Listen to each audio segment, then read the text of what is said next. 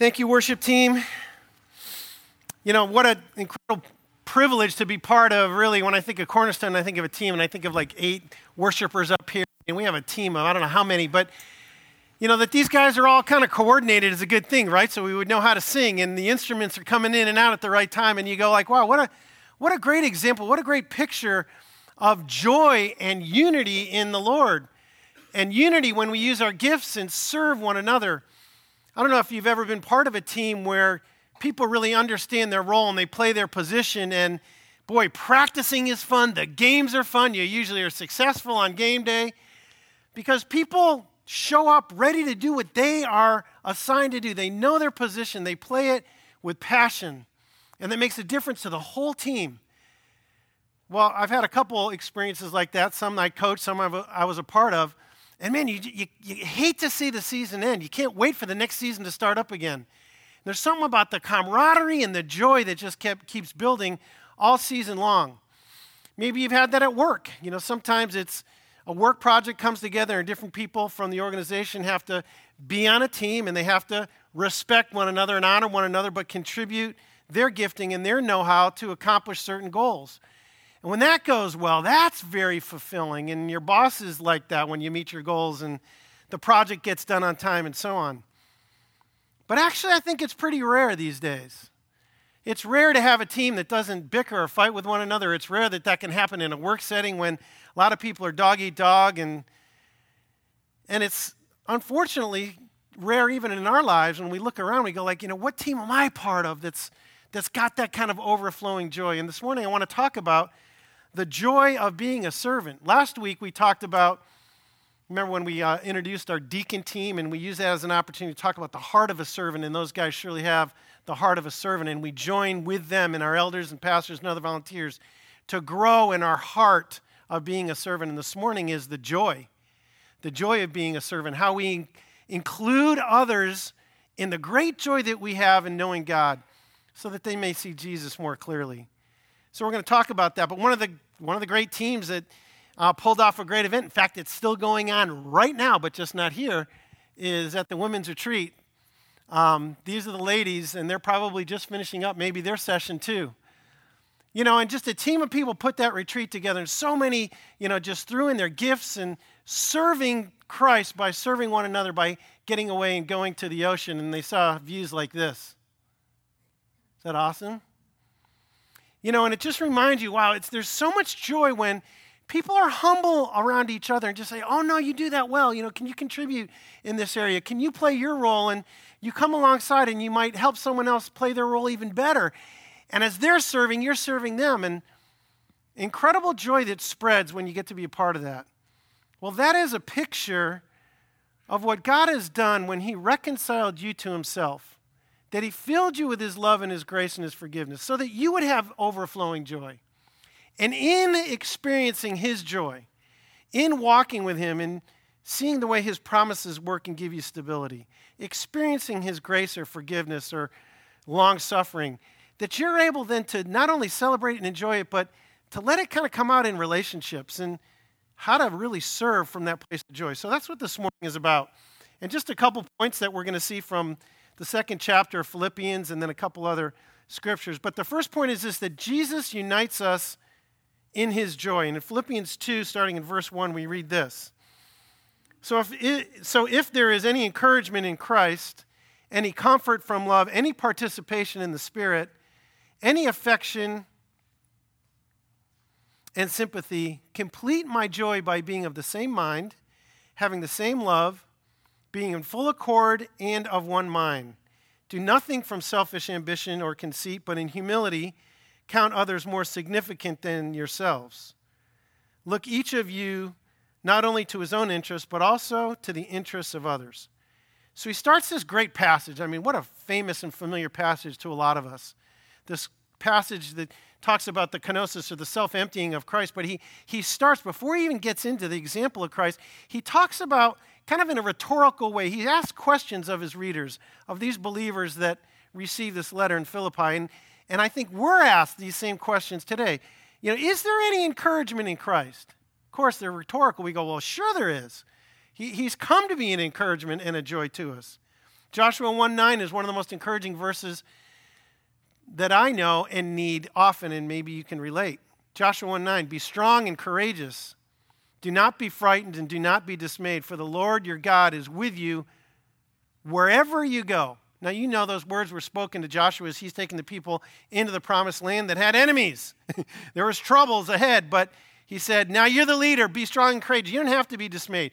You don't have to freak out because what? I am with you. And that same truth encourages us today that no matter what we face in life, no matter what's to come, no matter what issues may seem like a curveball or a surprise to you or your family, to your health or at work or in a relationship, in the family, in the world, globally or in our country, whatever those are, we don't have to be frightened or discouraged. We can take our strength that's found in the Lord. We can face those knowing that God faces them with us. That's encouraging, right? And you could pick so many promises from God's word and say, that encourages me. I just need to like keep that verse right here in front of me all week. I don't need to be afraid. I need to take courage in the strength of the Lord. Or any comfort from his love. That's where he goes next. And I picked this verse, Second Corinthians one three. Blessed be the God and Father of our Lord Jesus Christ, the Father of mercies and God of all comfort, who comforts us in all our affliction. What afflictions are you dealing with right now in your life? Maybe you have a physical issue, a chronic illness. You have the affliction of relationships that are definitely not where God would want them to be, and it's trying your patience, and it's trying all inside just to give love in those situations. You're going, it seems like an affliction, a, a suffering or a trouble. Whatever those are, by any definition, the God of all comfort, the Father of mercy, says, I will comfort you through my Holy Spirit. So there's nothing that you'll face that God won't provide all the comfort you need to not only weather that and make it through that, but to come out having learned something of God's character or something about yourself or both, which is a huge takeaway from any time you go through affliction, that I come out stronger in the Lord, I come out with more perspective, I come out with a truth or a promise that I had to hold on to, and he comforted me in the midst of that. So I'm going to take that lesson and hold it tight as I walk now into the rest of my future, into the next thing that might come. I'm not going to forget that. I'm not going to forget what God did. I'm going to remember and remind myself. There's great encouragement in the Lord. There's comfort from his love. There's our participation that happens in the Holy Spirit. Romans eight twenty-six says, likewise, the Spirit helps us in our weakness, for we do not know what to pray for as we ought, but the Spirit himself intercedes for us with groanings too deep for words. Now, we know when we come, came to Christ, the Holy Spirit was given to us to live in us, never to leave us, to actually be a seal that we're God's and he's going to return for us, a deposit guaranteeing what's to come, our final and complete redemption in Christ. And he lives in us so that when we're feeling the weakness, how many of you are feeling any kind of weakness right now at all in any area of your life? Like, I got one. I got a variety pack right now. I'm I'm not going to pretend I'm all strong. I got it nailed. I'm, man, I'm whipping it up this week. It's just like, no, we have weaknesses, and those move around in our lives to different areas. But that the Holy Spirit lives in us to pray for us when we don't even have the words. That's participation in the Holy Spirit. To know we're saved and then we're helped by the Spirit of comfort, by the advocate, by the helper, the Holy Spirit who lives in us. Do you have that participation? He's, he's stirring up to remind them, yes, of course you have that. You have that encouragement. You have that love. You have that Holy Spirit living in you. And then what about affection and sympathy? Do you have any of that? Is any of the love of God being poured out on you? And rhetorically, the answer is yes, and he reminds them of that. And I picked a couple of verses from Romans and Hebrews, Romans five five. God's love has been poured out into our hearts through the Holy Spirit who's been given to us. When you think of God's love, you know, it, it just doesn't come in measurements. Christ gave you everything he could give you when he went to the cross. He didn't hold anything back, and if he wouldn't withhold his own son, we're told, would the Father then hold anything else we need? Of course he won't withhold anything. He gave you all that love up front. What changes in our walk with him is our appreciation of how deep and wide and high and long the love of God is, and that you can't get separated from it. That's what changes, is you fall more in love with the love of God. You see it more clearly. You embrace it more fully. You see it in the provision of that job. You see it in the provision of that sunset. You see it in your spouse and the beauty and the help and the wonderful relationship. You see it in the things God provides. You see it in the power and promises of his word. You just see the love of God. You experience the love of God. It gets poured into your heart so that there's healing from sin and from, from whatever things are going on that, that don't please God. You see new victories. You see rescue. You see deliverance. It's like that love of God just continues to get poured into your heart. And in Hebrews four fifteen, we read, "For we do not have a high priest who's unable to sympathize with our weaknesses, but one who in every respect has been tempted as we are, yet without sin." So as this love is poured into our heart from God every day through all those different avenues, as we understand the Holy Spirit is there to intercede for us and comfort us and strengthen us and guide us and illuminate the word so we have wisdom for the things we face. To think this, Jesus doesn't expect us to be perfect and never make a mistake or fall down. He knows. We're weak. We have a sin nature that we struggle against, right? Paul described that, the flesh and the spirit. And sometimes the flesh wins out, and it shouldn't, and we know that, but it's hard, and it, he gets it. He's sympathetic. He understands. He has a way out. He has a rescue. He has a strengthening. He has a renewal for you, but he understands that you need those things. And he's long-suffering and slow to anger. He's the Father of all mercies. He's placed his Spirit in you to pray for you when you don't know how to pray for yourself. All our needs are truly met in Christ, aren't they? And then some. So he's stirring them up. He's stirring these Philippians up. He's bringing to reminder these great truths about their relationship with God personally. They each get this. And then jointly, corporately, the church, all those that were included are all experiencing this. So he's saying, as you're caught up in these great blessings and in the joy of Christ, I want you now to be like me and serve others in that joy. I've served you, and I continue to serve you by pouring out love into your life and all the things that I do for you as Father and as God and as, as Savior. So let that encourage you and fill you every day. Think about those things deeply. Meditate on those truths. And then let them so overwhelm and overflow that you can't help but just share the joy by serving others. And that's kind of where he goes next. So if you could put those verses back up in Philippians two. He continues in verse three and four. It says, "Then make my joy complete by being of the same mind, a mind transformed by his truth," we're told in Romans twelve. Have that mind, have your mind continue to be renewed. That's why we're here, in part, is to have our minds renewed and to think the great thoughts of God and then to bring our lives to align underneath his commands, right? Our minds are being renewed.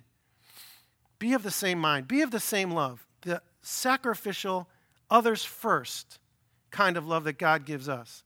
Have that same love, the same mind, the same love, and be in one accord. They drove Hondas. Can you believe that? They were all in one accord. It was a big one, okay? No, not have the same car, have the same agreement that you're going to be about the love of God and the love of others, if I had to put it simply. To be about the gospel. To not think it's about my life and me getting ahead and everything being perfect for me so I'm comfy and happy about my dream. It's about the dream of God, which is described in Scripture, that came to us through his Son, that people could be forgiven and rescued by him and have life overflowing and abundant and eternal. Getting caught up in that, that kind of agreement, that kind of love, that kind of mind. And he says the way you can do that and protect this joy is by not having selfish ambition. Don't be thinking about how you're going to get ahead and just build your savings and build your this and build your that and get after the dream that you've created. You know, the image of the perfect, comfy, well taken care of, independently wealthy kind of life. It's amazing how we can even do that subconsciously because it's around, those messages are around us all the time. It would take a very honest and I think a growing Christian, a maturing Christian to say, yeah, I have those, but I need to challenge those. I, I have those dreams or visions, and yet he's saying, don't have selfish ambition. Have your greatest ambition to make much of Jesus. Am I making much of Jesus at my workplace, or is it all about the bottom line, me getting ahead, me having a certain income? Am I making much of Jesus with my neighbors, or is it about me protecting my space and having them not hassle me or have their trees grow over my wall? Or is, am I making much of Jesus in my neighborhood? Am I making much of Jesus on that team and in that classroom? Is that even a thought that I have? And if If it is, now you're, you're starting to understand. It's like he's filled me so that I overflow and make much of the love and the joy that I'm receiving. I get to serve the needs of other people, not looking at my ambitions, but the goal of Christ, which is his kingdom first. Christ and his kingdom first, making much of Jesus. And then coupled with that, to uh, in humility, not to consider other people or to consider other people more important than yourselves. You know, we get pretty severe when it comes to other people's faults, whether you say it out loud or not. They bother you, you let them know. They bother you, you don't let it know, but you let someone else know. We can be severe on other people's faults and be very gracious and easygoing with our own faults. That should be completely opposite. We should be severe about the things that we know don't please God and be working on those in his strength, that he would change those, that he'd rescue us from that. Be gracious toward the faults of others, then you're actually considering them more important than yourself. Looking to their needs, looking to the interests of others. This will make you a very joyful person. It's counterintuitive, though. You think coming into a certain setting, coming into a group, coming into the church, going to your workplace, no, I got to hunker down. It's about me and my agenda. I have to move quickly. I don't have much time for conversations. I've got to... And it could just be about, I have a plan for me today. That's usually not joy-inspiring. God, what's your plan today? I want to make much of you. I know I need to work really hard and display you in my hard work today to my boss and my workmates. But there's going to be a need of someone around me today, and I could display the joy and the helpfulness and the servant servanthood of Christ if I actually cared. And I want to care. I, I need to care. That's what Jesus would do. He would not be just about the bottom line. He would not be about his reputation and popularity. He was the opposite, right? He knew he'd get rejected, but he came and he kept to the message of the gospel, and his life was on mission all the way to the cross, through the cross, and out of the grave, back to the right hand of the Father.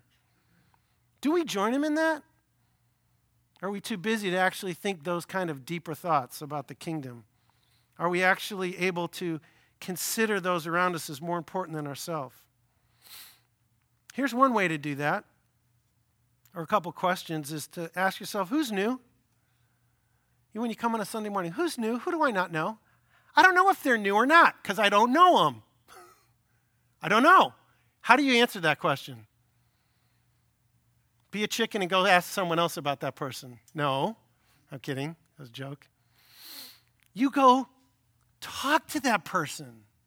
You initiate because they're very important, but I don't even know anything about them. I know, but Jesus just told you, consider them more important than yourself. Wow, they're a very important person. They're a V I P. I should go get to know them, but I don't know anything about them. Yes, but Jesus said they're very important. That's how I should look at them. I'm going to go meet that person. They're new. I'm going to help them come from the periphery into the life of the church, or even into just my joy and my love for Jesus. I want them to share in it. And maybe they have a lot of joy in Jesus too. Or maybe they don't even know Christ. And you initiate out of the fullness that you have in Christ. Is there someone new? Is there someone hurting? Can you tell? We need to slow down and look people in the eyes and have time. And then we'll be able to tell if they're hurting and what need they may have. And yes, you can make a difference just by extending your hand and your heart and your ears and a smile. Yes, you can. And you will with the help of the Lord. And I will. And more and more, right?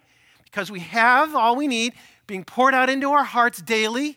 We're in his word daily, or we should be. We're getting all of this from God. It would actually be painful to try to hold it in. The only times we really don't is when we're not receiving or thinking we're receiving from God. But when we know we are, it's actually more painful to hold it in. You want to show the love of Christ by serving someone's need. So who's new? Who's sad? Who's fearful or anxious? Who's on the periphery? Who has a need I can help with? Now you're really considering other people more important than yourself. You see how that works? Well, I can't serve everybody. Do you ever think that? Ah, oh, what do you, you can't, oh, it's just, just serve the person who's in front of you. It's the only concern you have. You don't know if you'll have more than just today to live. You might, you might have fifty more years. This might be your last day, and that might be the last person. Don't you want to treat them and serve them like the Lord would if he was living through your body? Because that's really what it means, that the Holy Spirit lives in us, that we would walk like Jesus did. He says, if you claim to know me, you walk as I did. I want to walk like he did. He considered other people more important than themselves, himself, so he served their need, whatever it was. I actually can do that. But I might fall behind in this project in getting that thing done for the living room. Yes. But you've pleased God. Now, I'm not saying the thing for the living room because you like hospitality isn't going to bless someone down the road, but you get my point, right? Because we always have a list. How long? How long is our list for stuff for ourselves? How long? As long as your arm. But is the list long for, I need to touch that person in Christ's name. That person on the other end of that phone line needs to feel the love of Christ somehow. I need to be more pleasant. I'm in a hurry and I'm kind of snappy right now. That doesn't display Christ. I'm not making much of Jesus right now. But I'm not even going to meet him. That doesn't matter. They're a human being on the other end of that line, on the other end of that email. They're at work. They're at your grocery store. So you say, if I'm really going to be united in Christ's joy, I need to understand how to put other people before myself and consider not just my own interests, but their interests as well. In fact, Peter picks up on this theme in First Peter chapter five, verse five, where it says, "Clothe yourselves, all of you, with humility toward one another. For God opposes the proud, but he gives grace to who?" Who's he give grace to? Who have a who has the secret of the power and grace of God? Who gets that secret? The humble do. You mean the intelligent don't? The successful? The funny? The ones with bigger bank accounts, bigger cars, a svelter body? They're not the ones that get the grace and the help and the strength of God. He reserves it for the humble. If we live in pride, we are opposing the work of God in our life. When we say, "Lord, I humble myself before you. I want to be a servant like you were a servant. I want to consider others better than myself. I don't do that enough, but I need to. And would you give me the grace to do it?" That is a prayer he will answer with a yes every single time you ask it. Every time. And then the power of God is alive in you. You know, because you usually don't spread the joy. You usually don't want to serve. You usually don't have time for people. And when you actually do, you know it was the Holy Spirit in you. Experience that, it almost makes you laugh, right? You're like, "That's so not me." Yes. That's so just Jesus. Yes. You have to tell people that. The actions demonstrate it. But you know it. What if you connected a few of those in a week? Wouldn't that be awesome? What if you just connected a few of those events with a neighbor, the workmate, your daughter-in-law, and then Joe? What if that actually becomes, became something that was a habit? You're forming like new habits in your life to actually consider more others more important than yourself. You're just becoming like Christ. That would be a description of Christian maturity. In Hebrews twelve, we read, "For the joy set before him, he, he endured the cross." Jesus knew his victory over death, sin, and the enemy at the cross would bring us great joy because we would be rescued back into the family of the Father. And in that great joy that he could celebrate with us, and he goes, "It was so worth it. It was so worth it for you. It was so worth it for you. It was so worth it for you. Gordy, it was so worth it for you. I did that because I love you that deeply." Doesn't that just make you happy? And I go like, "Yeah, that makes me happy. He did it for me. He did it for you." What are you going to do with the happiness? What are you going to do with the joy? Well, I want to share it. It's that awesome. How do I share it? By considering other people more important than myself and including them in the joy that I have by serving some need in their life. Then we know we've gotten it. And then we have the greatest example, and that's the second point. We have the greatest example in Christ himself in these next six verses. Jesus humbled himself, and we should follow. Now, this is the kenosis passage that I was hinting at earlier. It's a great passage that talks about the self-emptying. That's what that word kenosis or ekenosin means, is this emptying. And Christ emptied himself, taking on the form of a servant, and showed us actually how to do this. So in verse five, we read, have this mind among yourselves. Have this mind among yourselves. So what I'm going to describe, what he describes in Christ, he says, have that same kind of mindset that Jesus had, okay? So the rest of what I'm going to read now, so okay, so my mind should be like that. My, I should think like that. I should, I should look at life like that. Okay, have this mind among yourselves, which is yours in Christ Jesus, who though he was in the form of God, did not count equality with God a thing to be grasped, but emptied himself by taking the form of a servant, by being born in the likeness of men. And being found in human form, he humbled himself by becoming obedient to the point of death, even death on a cross. Therefore, God has highly exalted him and bestowed on him the name that is above every name, so that at the name of Jesus every knee should bow, in heaven and on earth and under the earth, and every tongue confess that Jesus Christ is Lord, to the glory of God the Father. Have that mind. Jesus did not hold He did not hold on to or grasp his equality with God, although he was. He let go of those rights as God. He left the glories of heaven. And he chose to humble himself and come to this earth.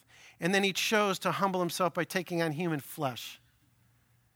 The God of the universe chose to put himself into flesh and into a baby. He came humbly into flesh. He came humbly as a baby.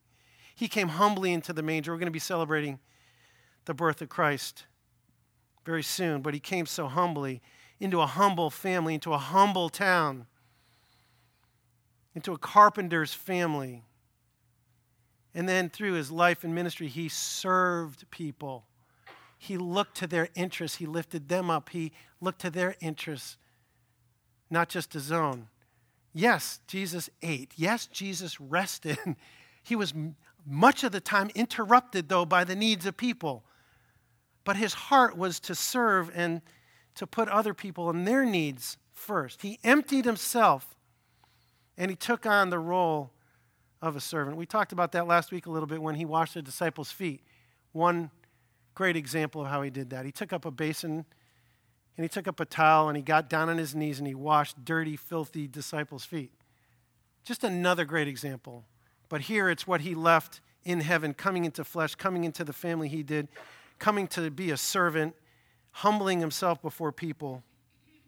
Could there be a greater humiliation than what I just described? There is no greater humiliation, no greater contrast your mind could ever come up with than the God of the universe, who literally made the universe, keeps the universe perfectly timed and running, who made you, created you in his likeness, coming down from heaven to this earth that was sin-stained now because we wrecked it because of our choices, and letting sinful people abuse him and hang him on a cross so that for the joy set before him, he'd include us back into relationship.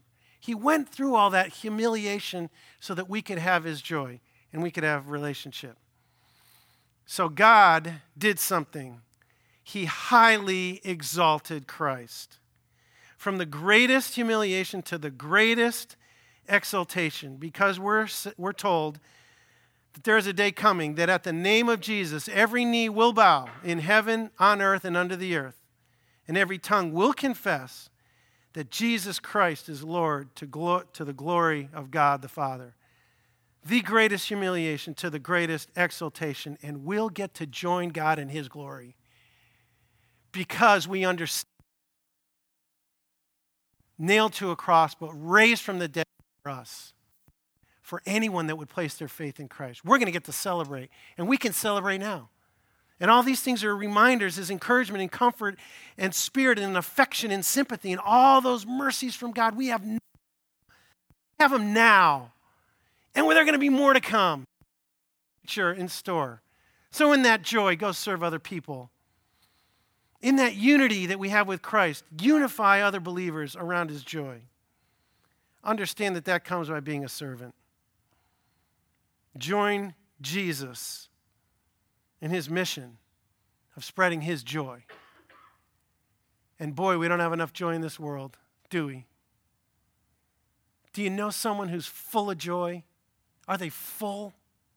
Does it overflow in their face? Does it overflow in their conversations? Does it overflow in their choices? Does it overflow in their patience? Does it overflow? Does it, does it overflow? Is there an energy of the joy of Christ? That's where God wants to take each one of us. And if you know someone like that, you know, it's just like, yeah, I wish I could. Oh, I wish you can. And you need to be. And I need to be. So we're going here together. What do you say? We're going to celebrate the joy of Christ like never before because he's worthy of that celebration.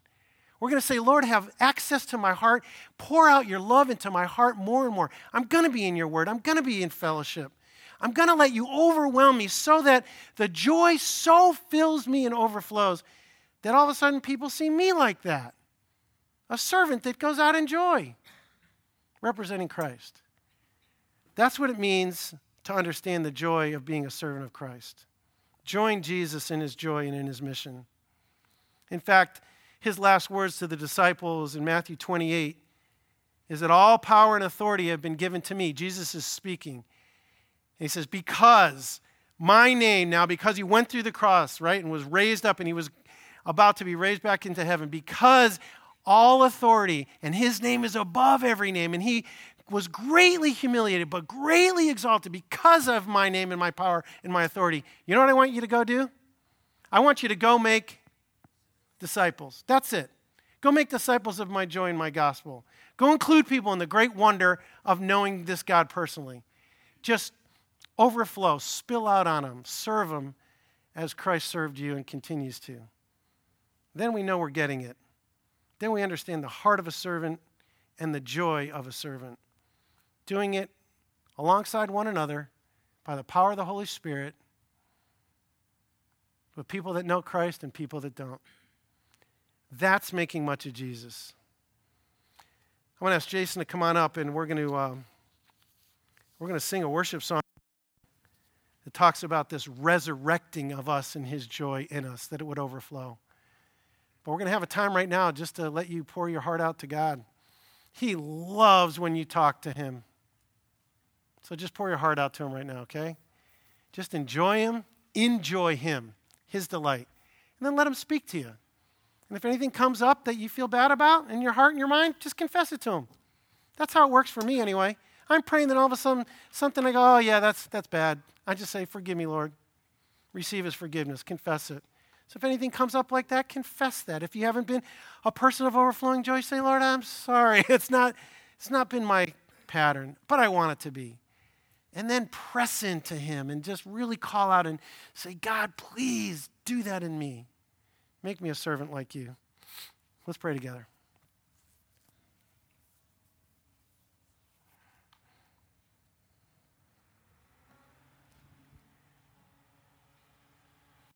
Why don't you start by thanking him for his encouragement, his comfort in love,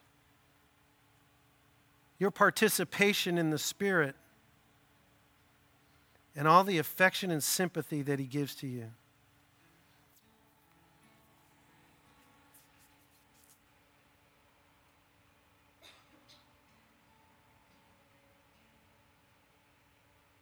Thank you, God. Who am I that I should have such a great Savior, such a loving God, such a gracious, forgiving God? You're worthy, Lord. Just think that one thought, I realize how worthy you are of my obedience, my life, my agendas. They should come under the banner of making much of you. Because you continue to pour out your love for me.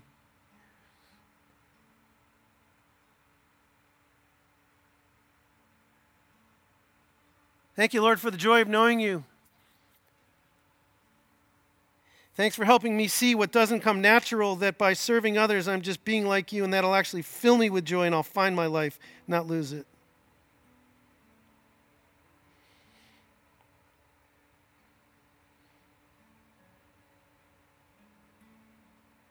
Father, thanks for all these promises and truths today that remind me that your love is endless. Your grace is endless for me. I have a great future because I'm your child. And this new freedom that I have in you, help me not to spend it on myself, but to join you, Jesus, in your joy by spreading your love to others in all areas of my life. Can you tell them that? My hobbies, my entertainment, I want to honor you. My workplace, I want it to be about making much of Christ there. My family relationships or friendships, I want Jesus to be the center. That your joy would increase in my heart, and that your joy would overflow to all that know me.